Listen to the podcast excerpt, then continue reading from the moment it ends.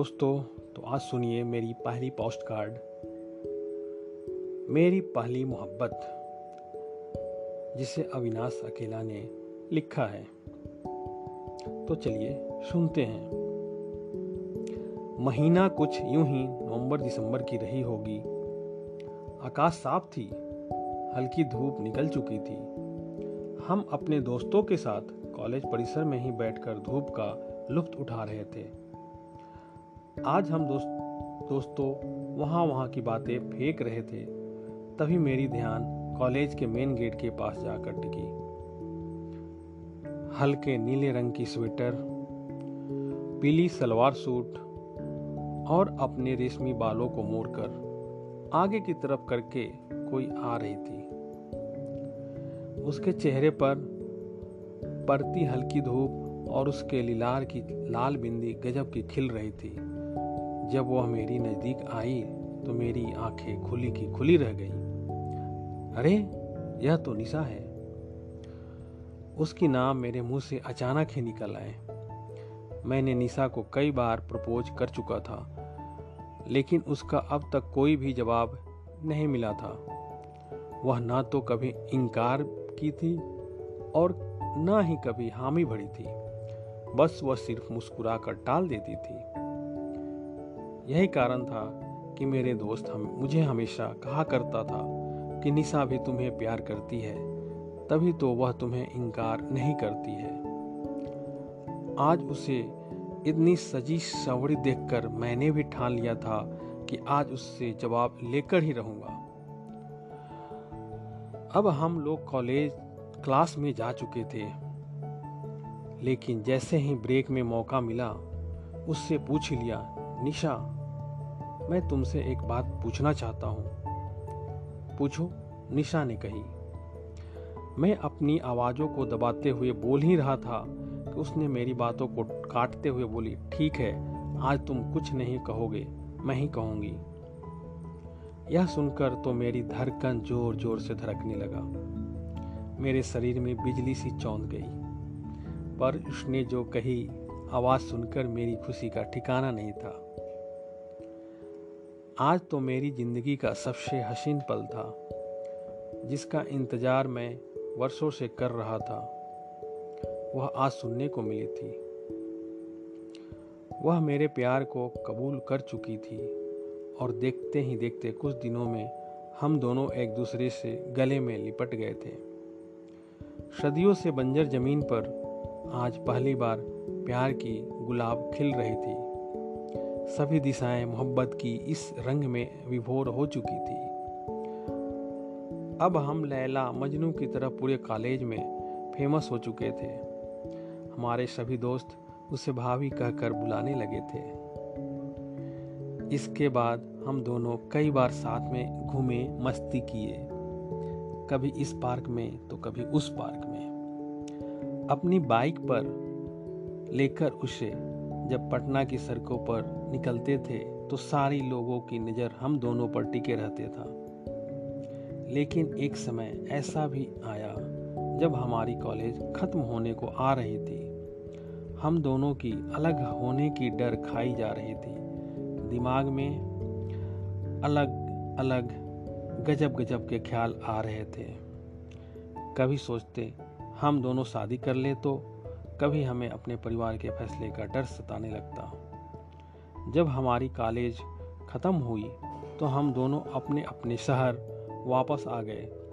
लेकिन उसकी यादों ने जहाँ जीना मुश्किल कर रखा था, कई दिनों तक कुछ करने का मन नहीं कर रहा था। बस यूँ ही सोचता तो कभी उदासी में उसकी तस्वीरों को निहारता रहता। मैं भाई बहन में सबसे बड़ा था। जिसके कारण पढ़ाई के बाद जिम्मेदारियाँ बनती है कि मैं जल्द से जल्द जॉब कर लूँ। मैंने भी अपने फ़र्ज़ को निभाते हुए सब कुछ धीरे धीरे भूलने की कोशिश करना शुरू कर दिया। इसी बीच मुझे एक अच्छे कंपनी की जॉब ऑफ़र हुई। इतने दिनों में निशा मुझे भूल गई होगी। इस तरह का ख्याल मन में बहुत बार आया। लेकिन मैं यही सोचता था, जब मैं उसे नहीं भूल पाया तो वह मुझे कैसे भूल गई होगी? दिल तो चाहता था सब कुछ भूलकर उसके पास चले जाऊँ, लेकिन जिम्मेदारियाँ मुझे मजबूती से जकरा हुआ था। मैं आधे मन से जॉब के लिए इंटरव्यू देने गया। मुझे इस जॉब में कोई इंटरेस्ट नहीं था, मगर फिर भी उस जॉब के लिए चला गया, जैसे नदियों का पानी बिना सोचे समझे समुद्र की तरफ़ चला जाता है। ठीक मैं भी उसी तरह बिना सोचे समझे चला जा रहा था। अब मैं इंटरव्यू के लिए ऑफ़िस पहुँच चुका था। ऑफ़िस में कई सारे लोग इंटरव्यू के लिए बैठे थे। मैं भी अपनी बारी का इंतज़ार करने लगा। वह वहाँ भी निशा की यादें खाई जा रही थी और एक अलग तरह की तन्हाई मारी जा रही थी। जिस तरह सूरज के डूब जाने के बाद सूरजमुखी के फूल मुरझा जाती है, ठीक वैसा ही मेरा हाल निशा के जाने के बाद मेरी हो चुकी थी। बैठा तो था लोगों के साथ, लेकिन फिर भी यहाँ भी मैं अकेला महसूस कर रहा था। कुछ समय बाद मेरी बारी आ चुकी थी। सर, इंटरव्यू के लिए आपको अंदर बुलाया जा रहा है। उस कंपनी के एक कर्मचारी ने मेरे पास आकर बोला, ओके, कहकर मैं ऑफ़िस के दरवाजे को हल्के से धक्का देकर अंदर गया। बड़ी बड़ी आँखें, रौंदरा चेहरा, चेहरे पर करक सवाल, वाले एक हल्के सफ़ेद एक व्यक्ति कुर्सी पर बैठा था। उन्होंने मुझे बैठने का इशारा किया। इसके बाद उन्होंने पूछा, नाम क्या है? जी, राजू अग्रवाल, मैंने कहा।